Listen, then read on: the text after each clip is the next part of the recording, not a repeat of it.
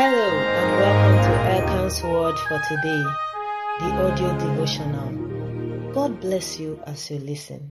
Series title Righteousness.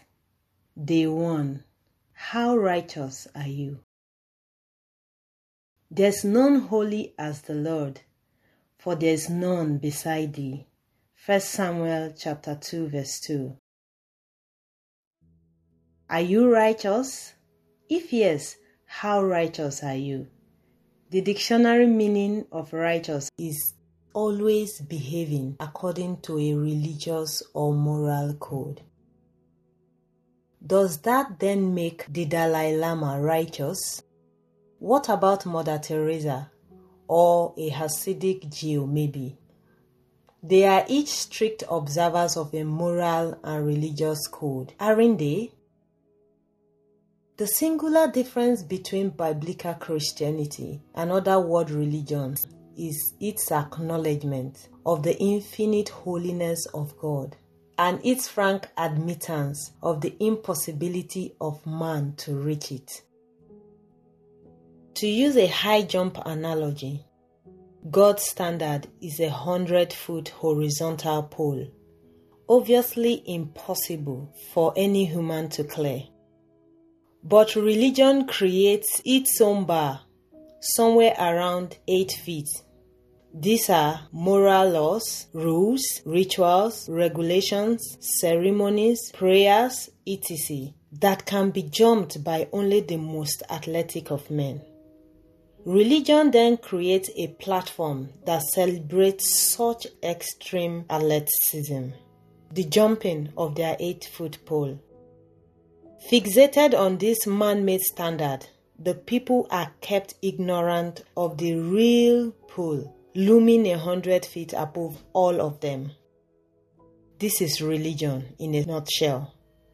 And until we confront this reality, we will not understand biblical righteousness.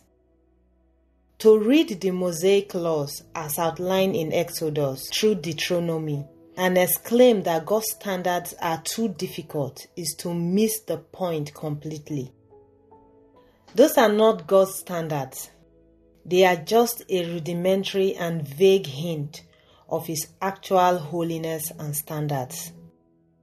Only Jesus truly understood God's perfect holiness and that was why he declared that except our righteousness exceed the righteousness of the scribes and Pharisees, we shall in no case enter into the kingdom of heaven.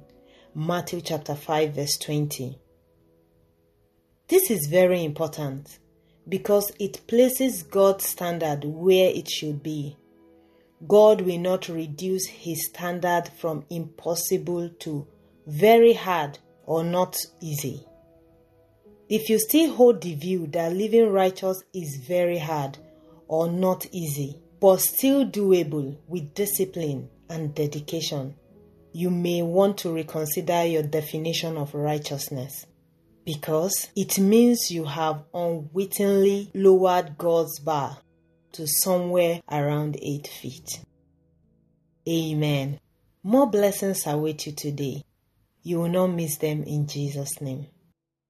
This was an audio recording of Elkan's Word for today, the devotional for growing believers by Greg Elkan.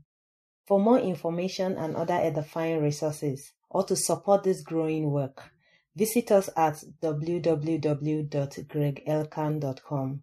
That's G R E G E L K A N dot com.